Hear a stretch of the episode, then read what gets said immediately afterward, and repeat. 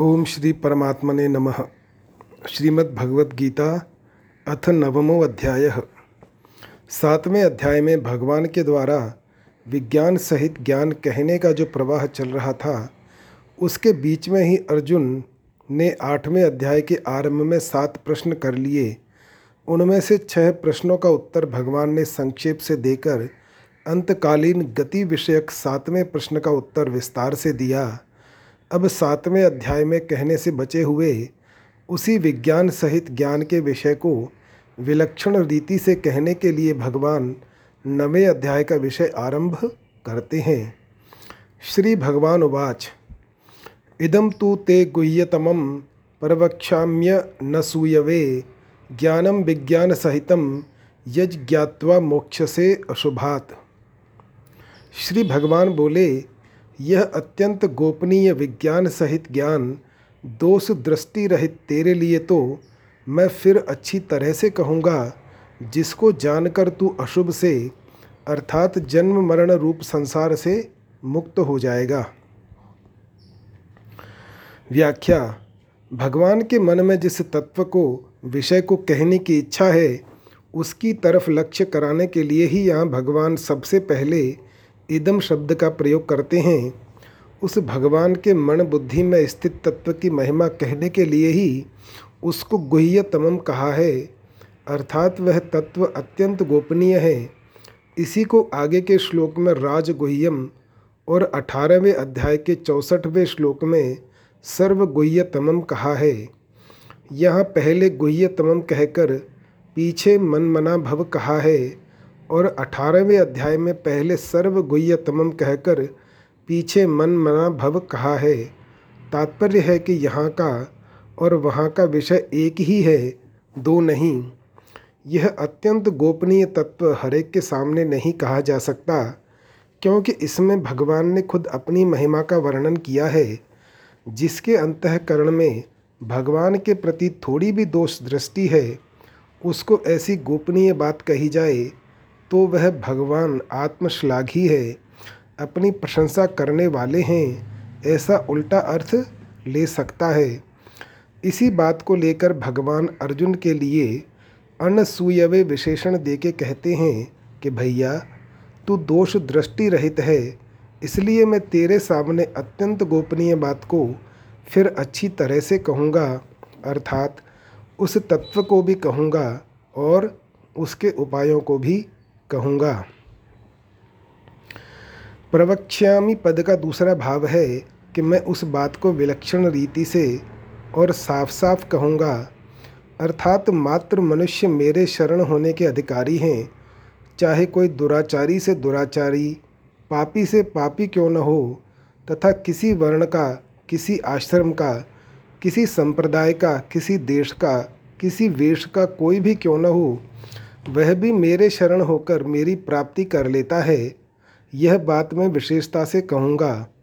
सातवें अध्याय में भगवान के मन में जितनी बातें कहने की आ रही थीं, उतनी बातें वे नहीं कह सके। इसलिए भगवान यहाँ तू पद देते हैं कि उसी विषय को मैं फिर कहूँगा। भगवान इस संपूर्ण जगत के महाकारण हैं, ऐसा दृढ़ता से मानना ज्ञान है। और भगवान के सिवाय दूसरा कोई कार्य कारण तत्व नहीं है, ऐसा अनुभव होना विज्ञान है। इस विज्ञान सहित ज्ञान के लिए ही इस श्लोक के पूर्वार्ध में इदम और गुह्यतमम ये दो विशेषण आए हैं। ज्ञान और विज्ञान संबंधी विशेष बात। इस ज्ञान विज्ञान को जानकर तू अशुभ संसार से मुक्त हो जाएगा। यह ज्ञान विज्ञान ही राजविद्या राजगुह्य आदि है। इस धर्म पर जो श्रद्धा नहीं करते, इस पर विश्वास नहीं करते, इसको मानते नहीं, वे मौत रूपी संसार के रास्ते में पड़ जाते हैं और बार बार जन्मते मरते रहते हैं। ऐसा कहकर भगवान ने ज्ञान बताया, अव्यक्त मूर्ति मेरे से ही यह संपूर्ण संसार व्याप्त है, अर्थात सब कुछ मैं ही मैं हूँ, दूसरा कोई है ही नहीं। ऐसा कहकर भगवान ने विज्ञान बताया।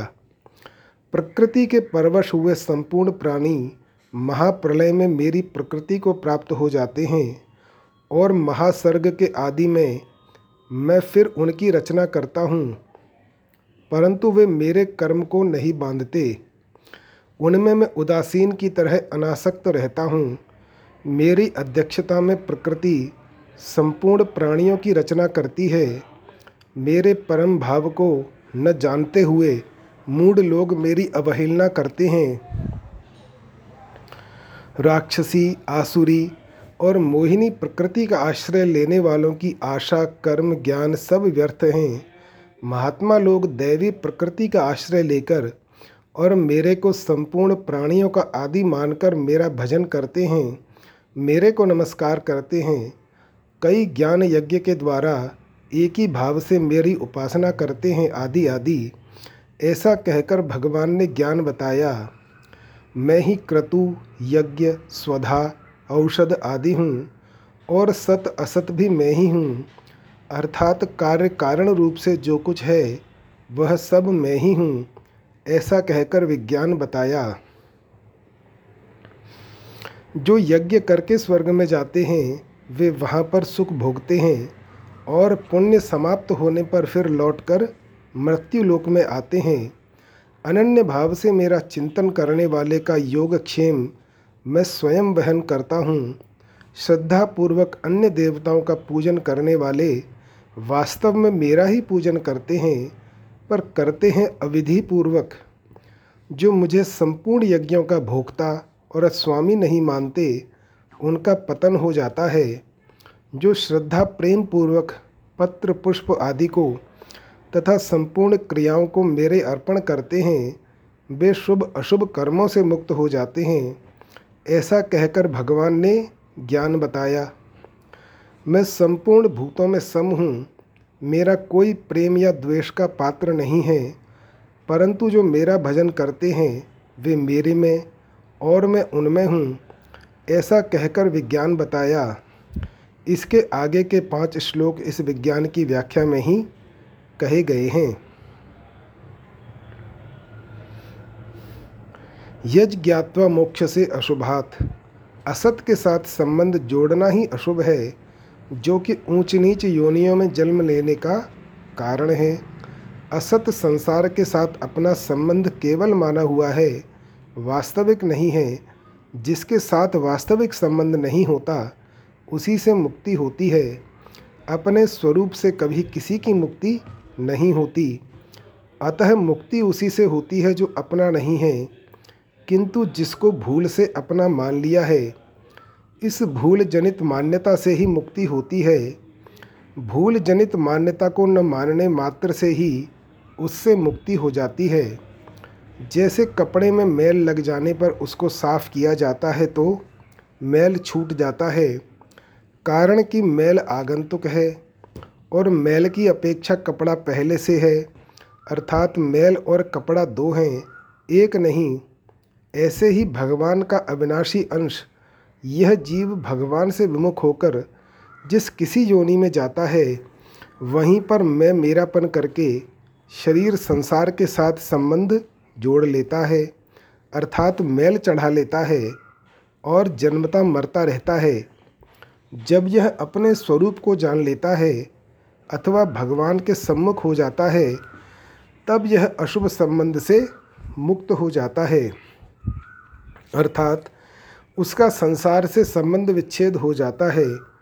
इसी भाव को लेकर भगवान यह अर्जुन से कहते हैं कि इस तत्व को जानकर तू अशुभ से मुक्त हो जाएगा।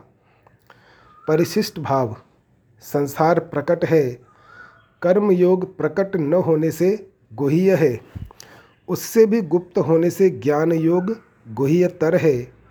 ज्ञान योग से भी गुप्त होने से भक्ति योग गुह्यतम है। गुह्य और गुह्यतर तो लौकिक हैं, पर गुह्यतम अलौकिक हैं। ब्रह्मलोक तक के सभी लोक पुनरावर्ती होने से अशुभ हैं। गुह्यतम विषय को जान लेने से मनुष्य अशुभ से सर्वथा मुक्त हो जाता है। अशुभ से मुक्ति तो कर्मयोग और ज्ञान योग से भी हो जाती है। पर यहाँ अशुभ से मुक्ति होने का तात्पर्य है।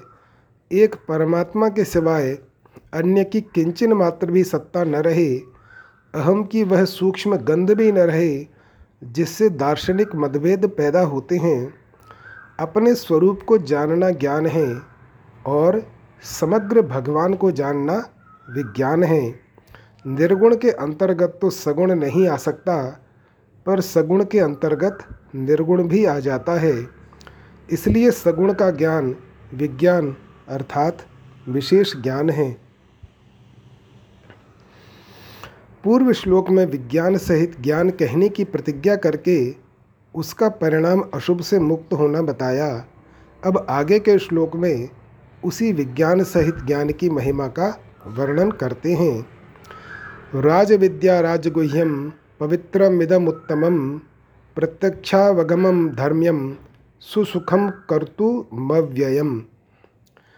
अर्थात, यह विज्ञान सहित ज्ञान, अर्थात समग्र रूप संपूर्ण विद्याओं का राजा और संपूर्ण गोपनीयों का राजा है, यह अति पवित्र तथा अति श्रेष्ठ है और इसका फल भी प्रत्यक्ष है।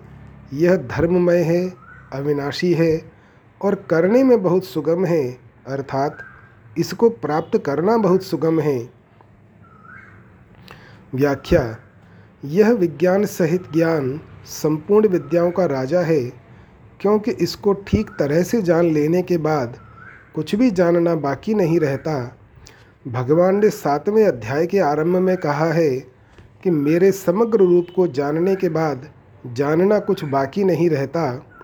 पंद्रहवें अध्याय के अंत में कहा है कि जो असमूढ़ पुरुष मेरे को क्षर से अतीत और अक्षर से उत्तम जानता है, वह सर्ववित हो जाता है, अर्थात उसको जानना कुछ बाकी नहीं रहता।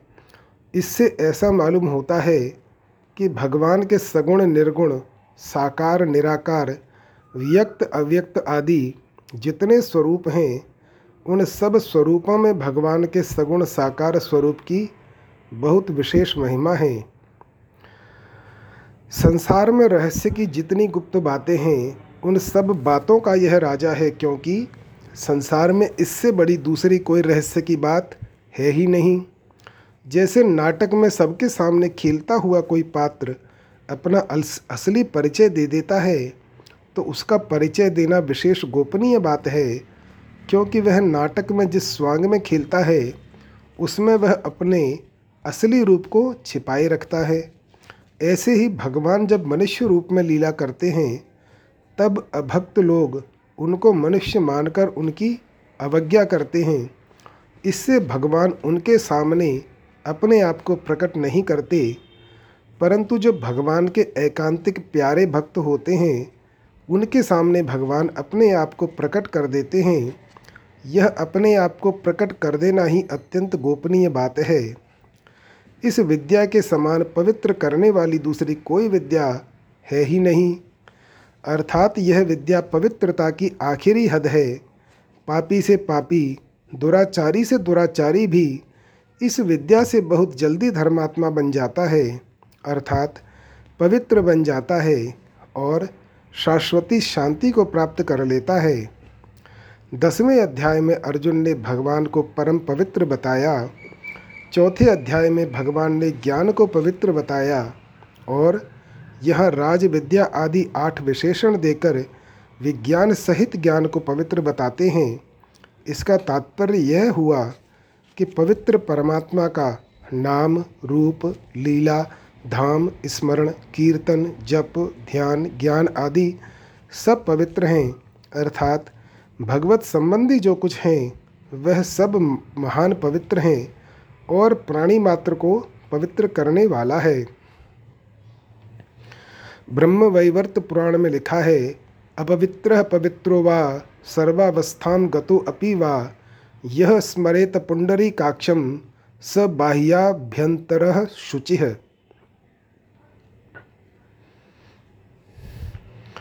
यह सर्वश्रेष्ठ है, इसके समकक्ष दूसरी कोई वस्तु, व्यक्ति, घटना, परिस्थिति आदि है ही नहीं। यह श्रेष्ठता की आखिरी हद है, क्योंकि इस विद्या से मेरा भक्त सर्वश्रेष्ठ हो जाता है। इतना श्रेष्ठ हो जाता है कि मैं भी उसकी आज्ञा का पालन करता हूँ। इस विज्ञान सहित ज्ञान को जानकर जो मनुष्य इसका अनुभव कर लेते हैं, उनके लिए भगवान कहते हैं कि वे मेरे में हैं और मैं उनमें हूँ। मयि ते तेषु चाप्यहम अर्थात वे मेरे में तल्लीन होकर मेरा स्वरूप ही बन जाते हैं। इसका फल प्रत्यक्ष है। जो मनुष्य इस बात को जितना जानेगा वह उतना ही अपने में विलक्षणता का अनुभव करेगा। इस बात को जानते ही परम गति प्राप्ति हो जाए। यह इसका प्रत्यक्ष फल है। यह धर्ममय है। परमात्मा का लक्ष्य होने पर निष्काम भाव पूर्वक जितने भी कर्तव्य कर्म किए जाएँ, वे सबके सब इस धर्म के अंतर्गत आ जाते हैं। अतः यह विज्ञान सहित ज्ञान सभी धर्मों से परिपूर्ण है। दूसरे अध्याय में भगवान ने अर्जुन को कहा कि इस धर्ममय युद्ध के सिवाय क्षत्रिय के लिए दूसरा कोई श्रेयस्कर साधन नहीं है।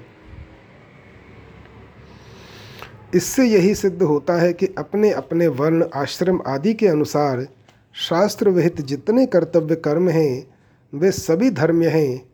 इसके सिवाय भगवत प्राप्ति के जितने साधन हैं और भक्तों के जितने लक्षण हैं, उन सब का नाम भगवान ने धर्म्यामृत रखा है।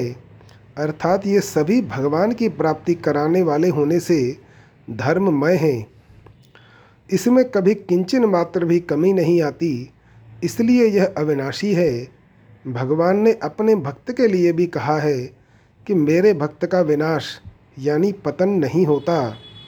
न मे भक्त प्रणश्यति। कर तुम सुसुखम, यह करने में बहुत सुगम है। पत्र, पुष्प, फल, जल आदि चीज़ों को भगवान की मानकर भगवान को ही देना कितना सुगम है। चीज़ों को अपनी मानकर भगवान को देने से भगवान उनको अनंत गुणा करके देते हैं और उनको भगवान की ही मानकर, भगवान के अर्पण करने से भगवान अपने आप को ही दे देते हैं। इसमें क्या परिश्रम करना पड़ा? इसमें तो केवल अपनी भूल मिटानी है। मेरी प्राप्ति सुगम है, सरल है। क्योंकि मैं सब देश में हूँ तो यहाँ भी हूँ। सब काल में हूँ तो अभी भी हूँ। जो कुछ भी देखने, सुनने, समझने में आता है, उसमें मैं ही हूँ। जितने भी मनुष्य हैं, उनका मैं हूँ और वे मेरे हैं।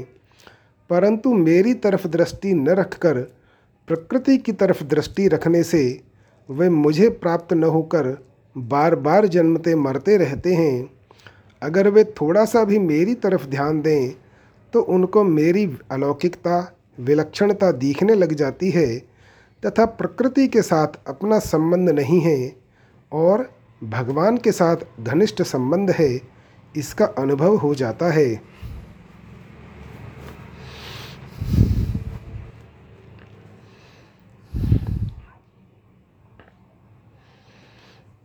परिशिष्ट भाव, कर्म योग तथा ज्ञान योग राज विद्या है और भक्ति योग राज गुह्य है। इसी अध्याय के चौथे पाँचवें श्लोकों में राज विद्या की और चौंतीसवें श्लोक में राजगुह्य की बात मुख्यता से कही गई है। प्रत्यक्षावगमम, इसका प्रत्यक्ष फल होता है। कर्म योग से शांति ज्ञान योग से मुक्ति और भक्ति योग से प्रेम प्रत्यक्ष प्राप्त होता है। भगवान के शरणागत होने पर निर्भयता निःशोकता निश्चिंतता और निशंकता प्रत्यक्ष में प्राप्त होती है। अपने स्वरूप की सत्ता स्फूर्ति, अपने होनेपन का ज्ञान भी प्रत्यक्ष है। यह धर्म से रहित नहीं है, प्रत्युत धर्ममय है, धर्म से ओतप्रोत है। इसको जानने से मनुष्य जीवन सफल हो जाता है, अर्थात मनुष्य कृत कृत्य ज्ञात ज्ञातव्य और प्राप्त प्राप्तव्य हो जाता है। यह करने में बहुत सुगम है, क्योंकि यह स्वतः प्राप्त है। सब कुछ परमात्मा ही है, इसमें कोई संदेह नहीं है। यह तो केवल स्वीकृति है, कर्मयोग की दृष्टि से, जो वस्तु अपनी नहीं है, प्रत्युत दूसरों की है। उसको दूसरों की सेवा में लगाने में क्या ज़ोर आता है? ज्ञान योग की दृष्टि से, अपने आप में स्थित होने में क्या ज़ोर आता है? भक्ति योग की दृष्टि से, जो अपना है उसकी तरफ़ जाने में क्या ज़ोर आता है? ये सब काम सुखपूर्वक होते हैं। वास्तव में अविनाशी और अंतिम तत्व यही है, इससे आगे कुछ नहीं है। ऐसी सुगम और सर्वोपरि विद्या के होने पर भी लोग उससे लाभ क्यों नहीं उठा रहे हैं? इस पर कहते हैं अश्रद्य धाना पुरुषा धर्मस्यास्य परंतप अप्राप्य माम निवर्तन्ते, मृत्यु संसार वर्तमनी।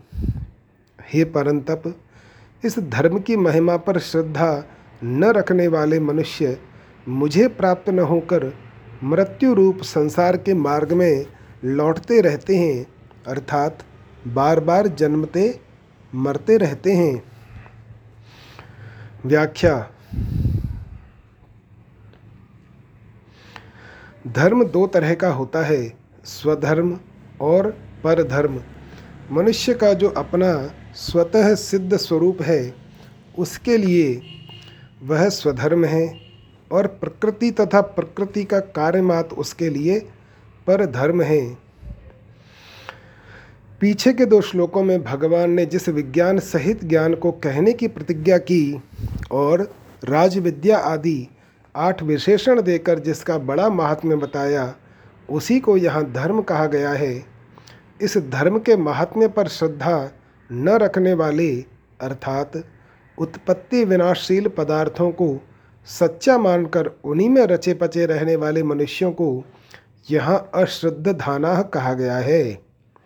यह एक बड़े आश्चर्य की बात है कि मनुष्य अपने शरीर को, कुटुंब को धन संपत्ति वैभव को निस्संदेह रूप से उत्पत्ति विनाशशील और प्रतिक्षण परिवर्तनशील जानते हुए भी उन पर विश्वास करते हैं, श्रद्धा करते हैं, उनका आश्रय लेते हैं।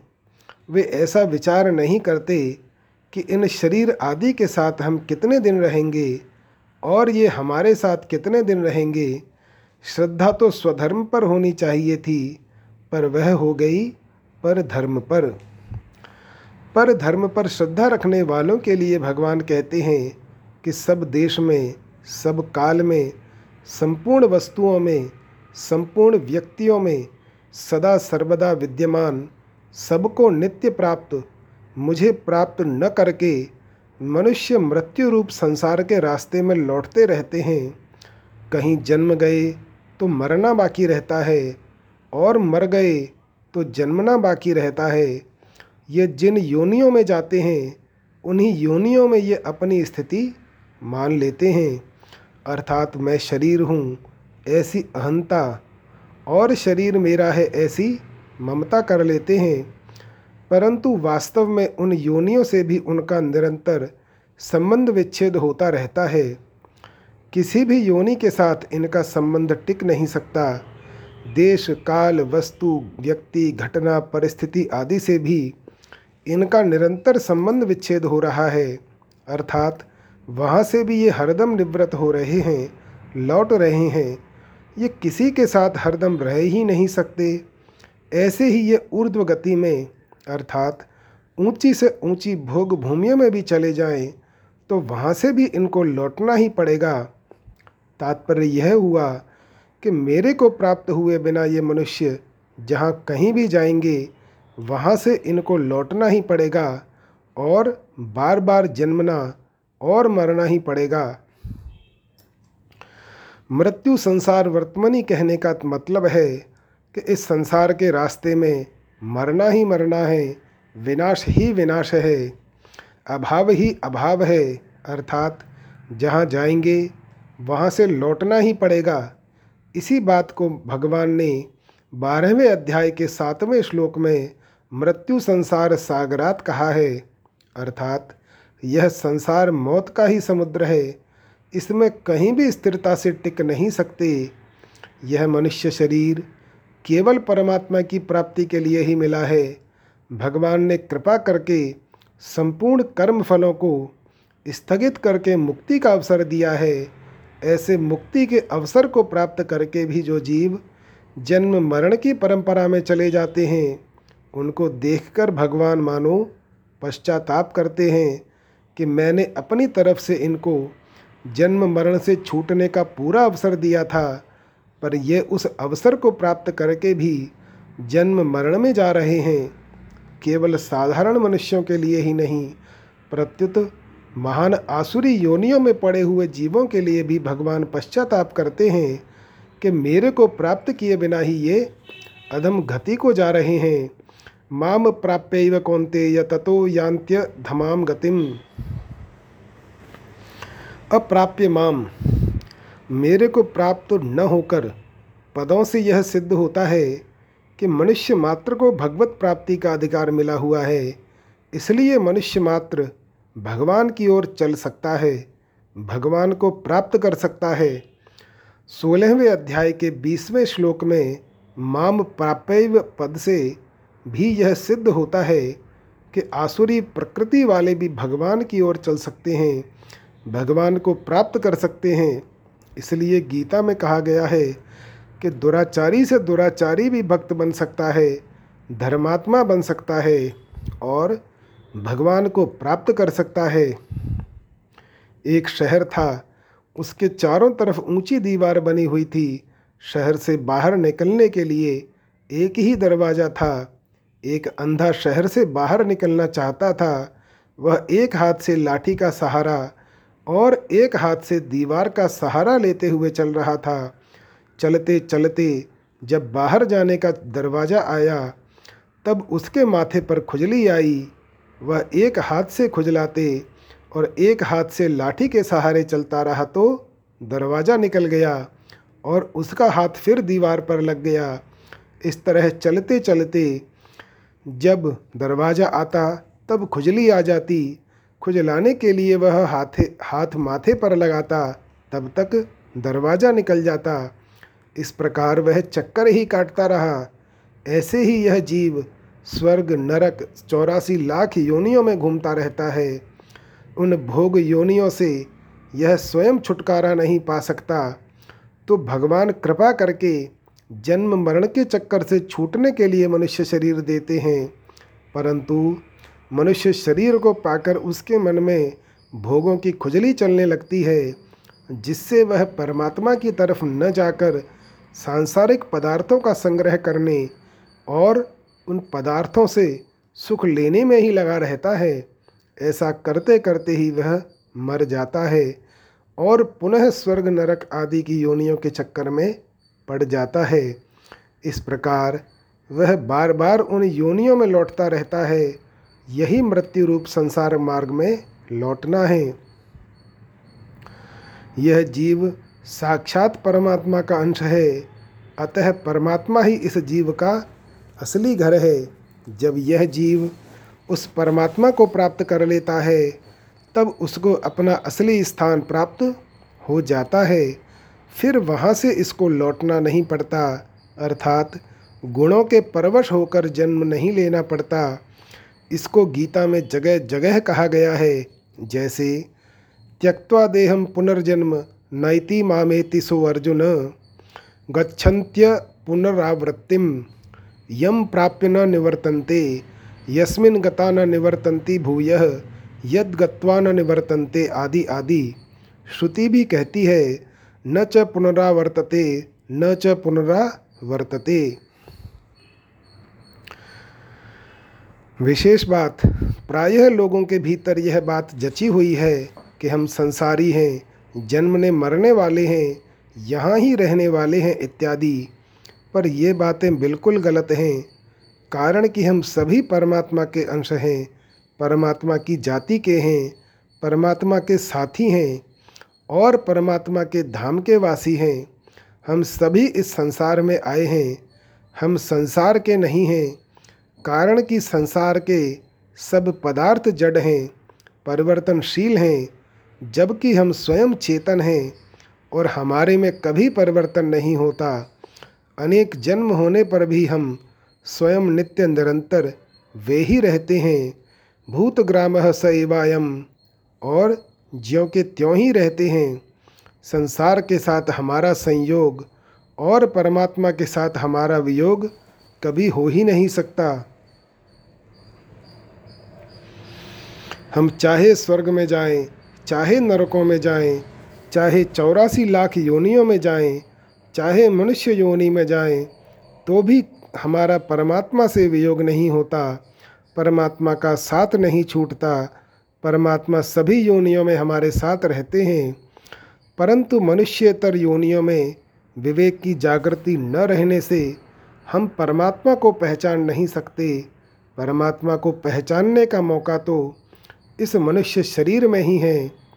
कारण कि भगवान ने कृपा करके इस मनुष्य को ऐसी शक्ति, योग्यता दी है, जिससे वह सत्संग, विचार, स्वाध्याय आदि के द्वारा विवेक जागृत करके परमात्मा को जान सकता है, परमात्मा की प्राप्ति कर सकता है। इसलिए भगवान यहाँ कहते हैं कि इन प्राणियों को मनुष्य शरीर प्राप्त हुआ है तो मेरे को प्राप्त हो ही जाना चाहिए, और हम भगवान के ही हैं, तथा भगवान ही हमारे हैं। यह बात उनकी समझ में आ ही जानी चाहिए। परंतु ये इस बात को न समझकर मेरे पर श्रद्धा विश्वास न करके मेरे को प्राप्त न होकर संसार रूपी मौत के मार्ग में पड़ गए हैं यह बड़े दुख की और आश्चर्य की बात है। संसार में आना चौरासी लाख योनियों में भटकना हमारा काम नहीं है। ये देश गाँव, कुटुंब धन, पदार्थ, शरीर आदि हमारे नहीं हैं और हम इनके नहीं हैं। ये देश आदि सभी अपरा प्रकृति हैं और हम परा प्रकृति हैं। परंतु भूल से हमने अपने को यहाँ का रहने वाला मान लिया है। इस भूल को मिटाना चाहिए, क्योंकि हम भगवान के अंश हैं, भगवान के धाम के हैं। जहाँ से लौटकर नहीं आना पड़ता, वहाँ जाना हमारा खास काम है। जन्म मरण से रहित होना हमारा खास काम है। परंतु अपने घर जाने को, खुद की चीज़ को कठिन मान लिया, उद्योग साध्य मान लिया, वास्तव में यह कठिन नहीं है। कठिन तो संसार का रास्ता है कि नया पकड़ना पड़ता है, नया शरीर धारण करना पड़ता है, नए कर्म करने पड़ते हैं और कर्मों के फल भोगने के लिए नए नए लोकों में नई नई योनियों में जाना पड़ता है। भगवान की प्राप्ति तो सुगम है, क्योंकि भगवान सब देश में हैं, सब काल में हैं, सब वस्तुओं में हैं, सब व्यक्तियों में हैं, सब घटनाओं में हैं, सब परिस्थितियों में हैं और सभी भगवान में हैं। हम हरदम भगवान के साथ हैं और भगवान हरदम हमारे साथ हैं। हम भगवान से और भगवान हमारे से कभी अलग हो ही नहीं सकते। तात्पर्य यह हुआ कि हम यहाँ के जन्म मृत्यु वाले संसार के नहीं हैं, यह हमारा देश नहीं है, हम इस देश के नहीं हैं, यहाँ की वस्तुएँ हमारी नहीं हैं, हम इन वस्तुओं के नहीं हैं, हमारे ये कुटुंबी नहीं हैं, हम इन कुटुंबियों के नहीं हैं, हम तो केवल भगवान के हैं और भगवान ही हमारे हैं। पूर्व श्लोक में कही विज्ञान सहित ज्ञान की महिमा पर श्रद्धा न रखने वाले मनुष्य इससे लाभ नहीं उठाते। प्रत्युत नाशवान भोगों को महत्व देकर उन्हीं में लगे रहते हैं। इसलिए वे भगवान को प्राप्त न होकर बार बार जन्मते मरते रहते हैं। स्वतः प्राप्त अमरता का रास्ता छोड़कर मृत्यु के रास्ते पर चलते रहते हैं। अप्राप्य मान कहने का तात्पर्य है कि मनुष्य शरीर में भगवान की प्राप्ति का मौका था। मनुष्य भगवत प्राप्ति के नज़दीक आ गया था, पर श्रद्धा न होने के कारण वह भगवान की प्राप्ति न करके संसार में ही घूमता रहता है। जो नित्य विद्यमान है, उसको न मानकर वह जो एक क्षण भी नहीं टिकता, उसको मानता है। उसका अंतकरण इतना अशुद्ध होता है कि भगवान का प्रत्यक्ष प्रभाव देखकर भी उस पर श्रद्धा नहीं करता। जैसे सत्संग, कीर्तन आदि में प्रत्यक्ष लाभ दिखने पर भी वह उसमें विशेषता से नहीं लगता। किसी प्रिय व्यक्ति की मृत्यु होने पर या अन्य कोई घटना घटने पर उसको संसार से वैराग्य होता है, फिर भी वह उसमें स्थिर नहीं रहता।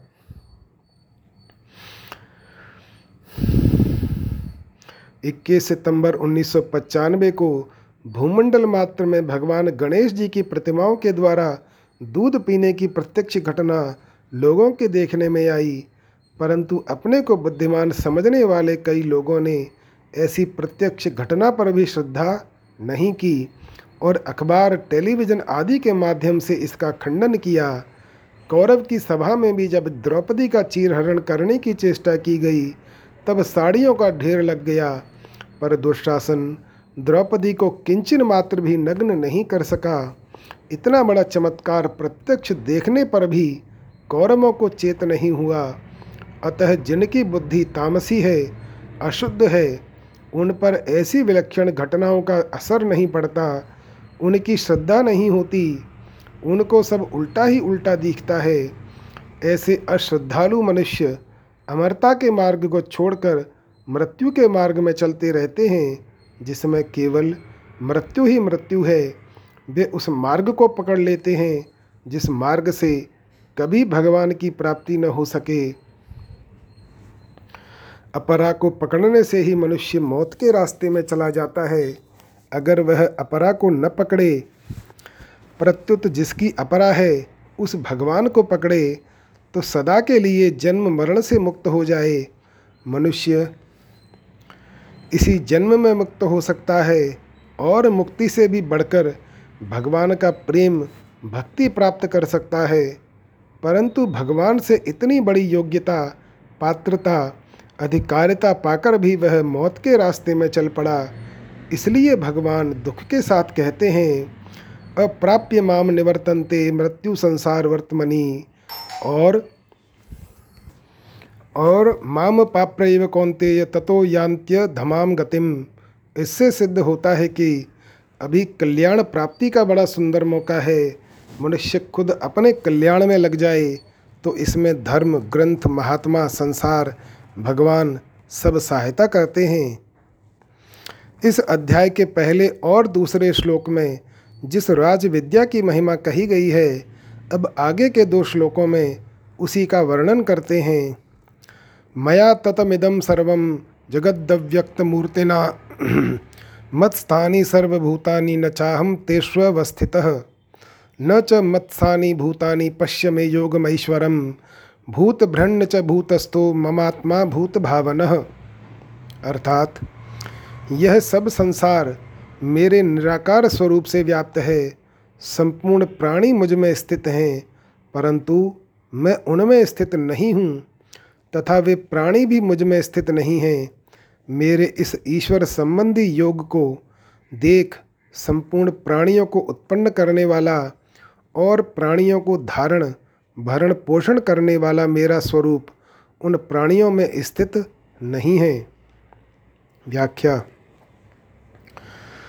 मन बुद्धि इंद्रियों से जिसका ज्ञान होता है, वह भगवान का व्यक्त रूप है। और जो मन बुद्धि इंद्रियों का विषय नहीं है, अर्थात मन आदि जिसको नहीं जान सकते, वह भगवान का अव्यक्त रूप है। यहाँ भगवान ने मया पद से व्यक्त यानी साकार स्वरूप और अव्यक्त मूर्तिना पद से अव्यक्त निराकार स्वरूप बताया है। इसका तात्पर्य है कि भगवान व्यक्त रूप से भी हैं और अव्यक्त रूप से भी हैं। इस प्रकार भगवान की यहाँ व्यक्त अव्यक्त साकार निराकार कहने की गूढ़ाभ संधि समग्र रूप से है, अर्थात सगुण, निर्गुण, साकार, निराकार आदि का भेद तो संप्रदायों को लेकर है। वास्तव में परमात्मा एक हैं। ये सगुण, निर्गुण आदि एक ही परमात्मा के अलग अलग विशेषण हैं अलग अलग नाम हैं। गीता में जहाँ सत असत, शरीर शरीरी का वर्णन किया गया है वह जीव के वास्तविक स्वरूप के लिए आया है ये न सर्वमिदम ततम, क्योंकि यह परमात्मा का साक्षात अंश होने से परमात्मा के समान ही सर्वत्र व्यापक है, अर्थात परमात्मा के साथ इसका अभेद है, जहाँ सगुण निराकार की उपासना का वर्णन आया है, वहाँ बताया है ये न सर्वमिदम ततम, जहाँ कर्मों के द्वारा भगवान का पूजन बताया है। वहाँ भी कहा है ये न सर्वमिदम ततम। इन सब के साथ एकता करने के लिए ही भगवान यहाँ कहते हैं, मया ततमिदम सर्वम। संपूर्ण प्राणी मेरे में स्थित हैं, अर्थात परा अपरा प्रकृति रूप सारा जगर मेरे में ही स्थित है। वह मेरे को छोड़कर रह ही नहीं सकता, कारण कि संपूर्ण प्राणी मेरे से ही उत्पन्न होते हैं। मेरे में ही स्थित रहते हैं और मेरे में ही लीन होते हैं। अर्थात उनका उत्पत्ति, स्थिति और प्रलय रूप जो कुछ परिवर्तन होता है, वह सब मेरे में ही होता है। अतः वे सब प्राणी मेरे में स्थित हैं। न चाहम तेष्वस्थित पहले भगवान ने दो बातें कहीं। अब भगवान इन दोनों बातों के विरुद्ध दो बातें कहते हैं। पहली बात मैं संपूर्ण जगत में स्थित हूँ के विरुद्ध यहाँ कहते हैं कि मैं उनमें स्थित नहीं हूँ। कारण कि यदि मैं उनमें स्थित होता तो उनमें जो परिवर्तन होता है वह परिवर्तन मेरे में भी होता।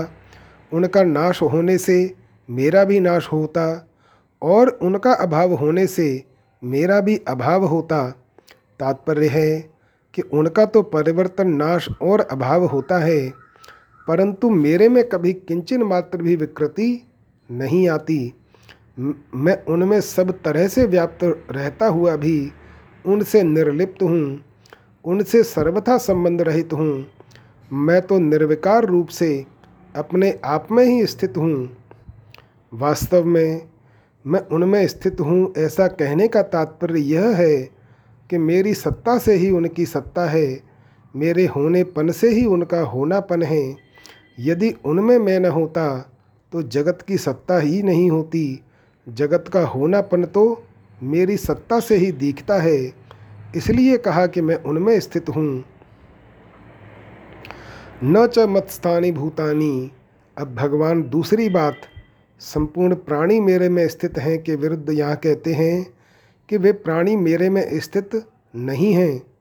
कारण कि अगर वे प्राणी मेरे में स्थित होते तो मैं जैसा निरंतर निर्विकार रूप से ज्यों का त्यों रहता हूँ, वैसा संसार भी निर्विकार रूप से ज्यों का त्यों रहता।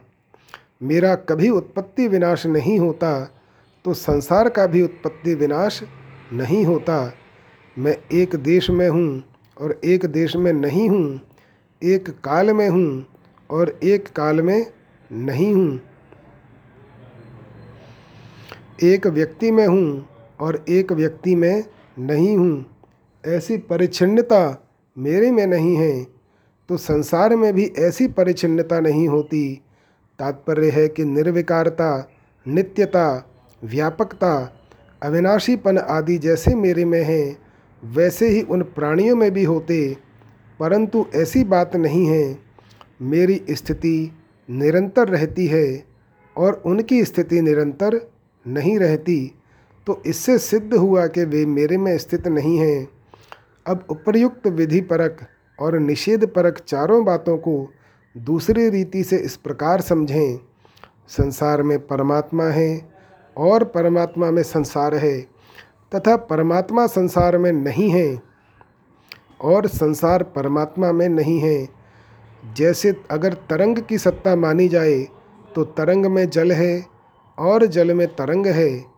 कारण कि जल को छोड़कर तरंग रह ही नहीं सकती। तरंग जल से ही पैदा होती है, जल में ही रहती है और जल में ही लीन हो जाती है। अतः तरंग का आधार, आश्रय केवल जल ही है। जल के बिना उसकी कोई स्वतंत्र सत्ता नहीं है। इसलिए तरंग में जल है और जल में तरंग है। ऐसे ही संसार की सत्ता मानी जाए तो संसार में परमात्मा है। और परमात्मा में संसार है। कारण कि परमात्मा को छोड़कर संसार रह ही नहीं सकता। संसार परमात्मा से ही पैदा होता है, परमात्मा में ही रहता है और परमात्मा में ही लीन हो जाता है। परमात्मा के सिवाय संसार की कोई स्वतंत्र सत्ता नहीं है। इसलिए संसार में परमात्मा है और परमात्मा में संसार है। अगर तरंग उत्पन्न और नष्ट होने वाली होने से तथा जल के सिवाय उसकी स्वतंत्र सत्ता न होने से तरंग की सत्ता न मानी जाए तो न तरंग में जल है और न जल में तरंग है, अर्थात केवल जल ही जल है और जल ही तरंग रूप से दिख रहा है। ऐसे ही संसार उत्पन्न और नष्ट होने वाला होने से तथा परमात्मा के सिवाय उसकी स्वतंत्र सत्ता न होने से संसार की सत्ता न मानी जाए तो न संसार में परमात्मा है और न परमात्मा में संसार है।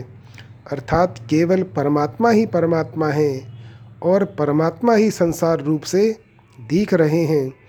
तात्पर्य यह हुआ कि जैसे तत्व से एक जल ही है, तरंग नहीं है, ऐसे ही तत्व से एक परमात्मा ही है, संसार नहीं है, वासुदेव है सर्वम।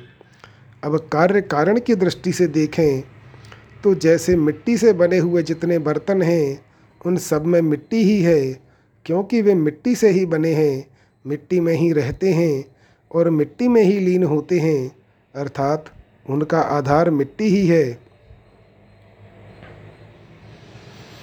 इसलिए बर्तनों में मिट्टी है और मिट्टी में बर्तन हैं, पर वास्तव में देखा जाए तो बर्तनों में मिट्टी और मिट्टी में बर्तन नहीं हैं। अगर बर्तनों में मिट्टी होती तो बर्तनों के मिटने पर मिट्टी भी मिट जाती। परंतु मिट्टी मिटती ही नहीं, अतः मिट्टी मिट्टी में ही रही, अर्थात अपने आप में ही स्थित रही। ऐसे ही अगर मिट्टी में बर्तन होते तो मिट्टी के रहने पर बर्तन हरदम रहते, परंतु बर्तन हरदम नहीं रहते। इसलिए मिट्टी में बर्तन नहीं हैं। ऐसे ही संसार में परमात्मा और परमात्मा में संसार रहते हुए भी संसार में परमात्मा और परमात्मा में संसार नहीं है।